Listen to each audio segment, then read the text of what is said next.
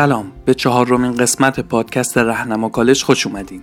ما در رهنما کالج به دنبال توانمندسازی همه افراد مستعد برای ورود و رشد در دنیای کسب و کار هستیم.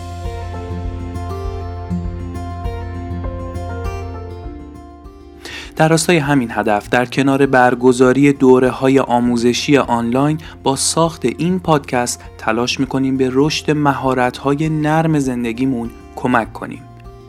ما در کمپین نوروز 1400 در حال روایت و معرفی های مختلف در حوزه های نرم و توسعه فردی در محیط کسب و کار هستیم و در حال حاضر داریم با هم کتاب مدیریت فراسوی اعداد رو مرور می‌کنیم.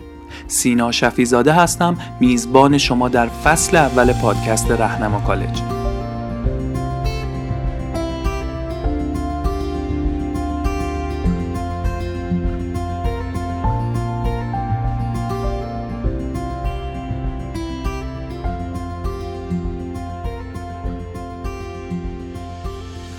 در قسمت قبل گفتیم که نویسنده معتقده که یه چیزی توی سازمان ها و شرکت ها وجود داره که نمیشه با عدد و رقم اندازه گیریش کرد. اما تاثیر خیلی زیادی روی بنگاه های اقتصادی داره.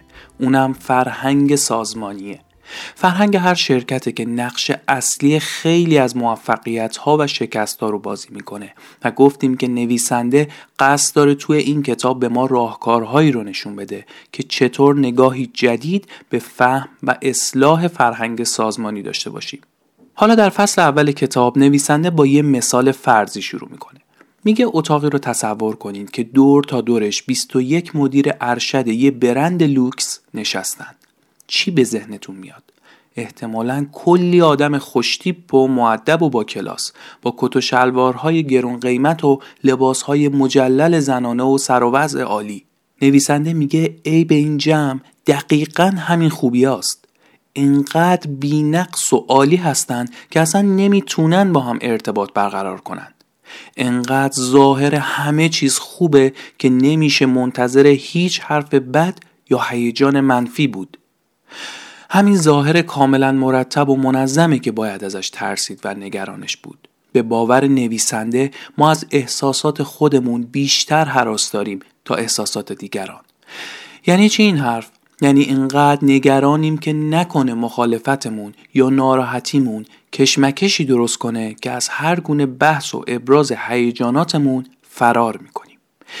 ترجیح میدیم که هیچی نگیم که این ظاهر خوب و مرتب همیشه حفظ بشه. روانشناسا به این کار لاپوشونی میگن. و طبق این نظریه ما وقتی به محیط کار وارد میشیم جنبه های اساسی شخصیت و ارزش ها و علایقمون رو زیر پا می‌ذاریم تا همه چیز خوب به نظر برسه. نویسنده میگه فرهنگ به جا یعنی اینکه به دنبال این باشیم که کشمکش ها و ایده ها در جایی بروز یابند که امکان مشاهده و روبرویی با اونا وجود داشته باشه. باید در نظر داشته باشیم هر کشمکشی نکته‌ای برای یادگیری داره. به بیان دیگه زیر پای اجداها میشه الماس پیدا کرد. پس نباید از اونو بترسیم و باید باشون مواجه بشیم. برای شروع هم می‌تونیم از موضوعات خارج از کسب و کار شروع کنیم. از اهداف زندگی شخصی یا اینکه در زندگی دنبال چی میگردیم. در چشمهای همکارامون نگاه کنیم. با اونا مستقیم در این موارد صحبت کنیم و گپ بزنیم. اجازه بدیم این حرکت یه تمرین بشه و با تکرار مهارتمون رو داخلش بالا ببریم. نکته بعدی اینه که نباید از کشمکش ها و بحث کردن ها بترسیم. در واقع این تفاوت ها هستند که تفاوت و مزیت ایجاد می‌کنن. ذهن همه ما سوگیری داره.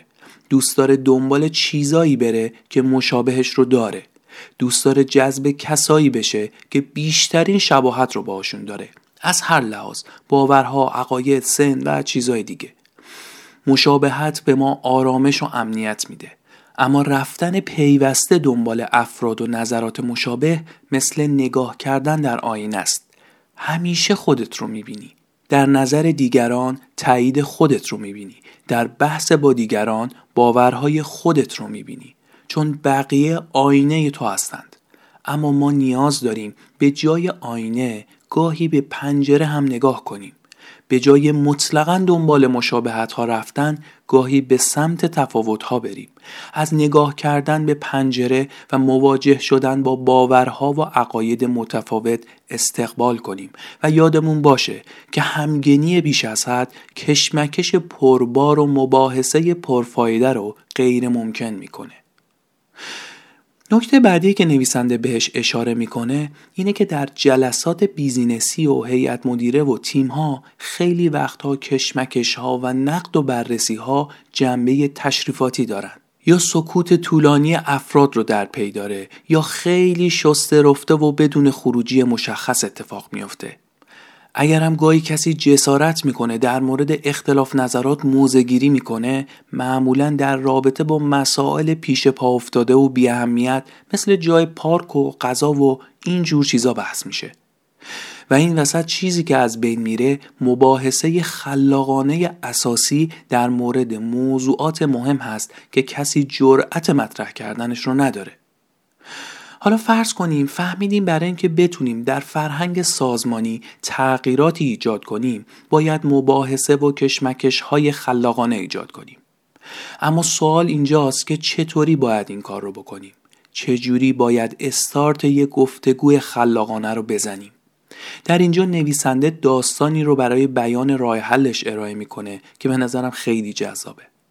آقای هرب مایر به عنوان دستیار ویژه سرپرست CIA و جانشین مدیر شورای اطلاعات ملی در زمان جنگ سرد در آمریکا منصوب میشه.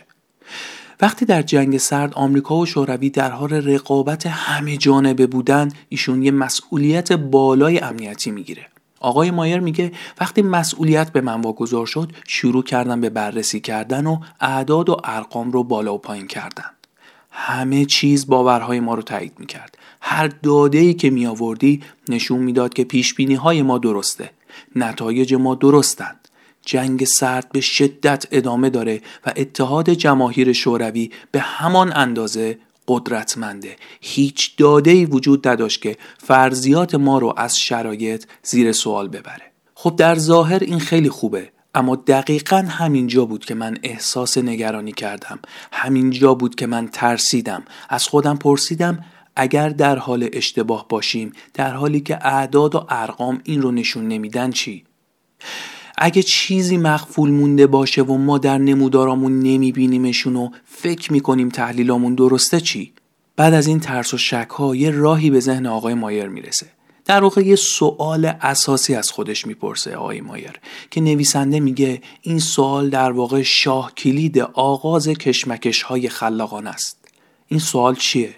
آقای مایر از خودش می‌پرسه که اگر ما در اشتباه باشیم اگر واقعیت چیزی غیر از نمودارها و داده های ما باشه ما شاهد چه اتفاقهای احتمالی خواهیم بود بعد یه لیستی از اتفاقاتی که در صورت اشتباه ممکن بود اتفاق بیفته تهیه می‌کنه و در اختیار شبکه های جاسوسی ایالات متحده آمریکا برای مقابله با شوروی می‌ذاره که آقا جان اگر هر کدوم از این اتفاقا افتاد گزارش کنید. اگه چیزی گزارش نمی‌شد که یعنی خرد جمعی در مسیر درست بود و داده ها درست بودند. اما اگر از این اتفاقات چیزی گزارش می‌شد یعنی ممکن بود خرد جمعی در اشتباه باشه. بعد از اینکه لیست اتفاقات توضیح شد یه مدتی گذشت تا اولین خبر مخابره شد خبر چی بود؟ یک قطار حامل گوشت در شوروی روبوده شده و تمام گوشت های اون به سرقت رفته بود. ارتش قصد ورود به ماجرا رو داشته اما کمیته مرکزی حزب کمونیست از ارتش خواسته که وارد این ماجرا نشه و موضوع سربسته باقی بمونه. حالا نکته چی بود؟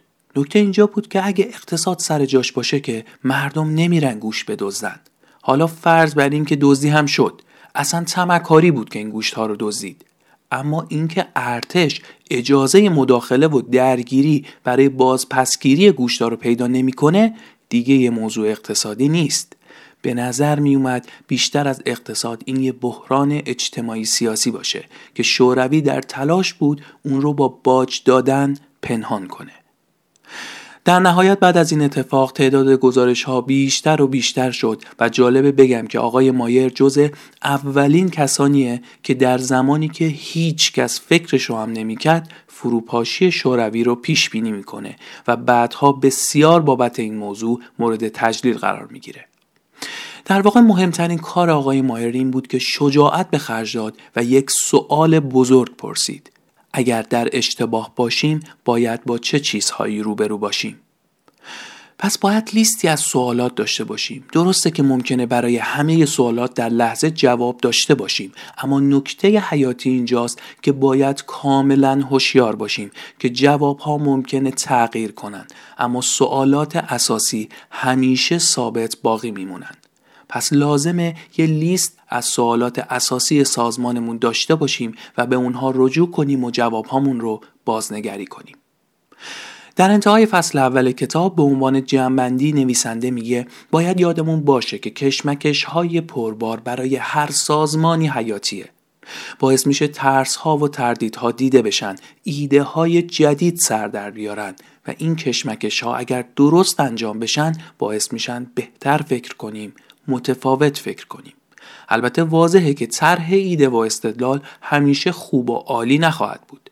قطعا افراد اشتباه خواهند کرد. هم در ایده پردازی هم در اجرا. منتها نکته ضروری اینجاست که اگر اشتباهات با نیت خیر انجام بشن نه تنها مایه شرمساری نخواهند بود بلکه موجب یادگیری در سازمان هم میشن. اگر افراد یه سازمان به هر دلیلی نتونن اشتباهاتشون رو گزارش کنن فرصت یادگیری از بین میره. هر کسی باید بتونه اشتباه کنه و اشتباهش رو گزارش کنه تا تجربه حاصل شده در شرکت و بقیه افراد انباشته بشه.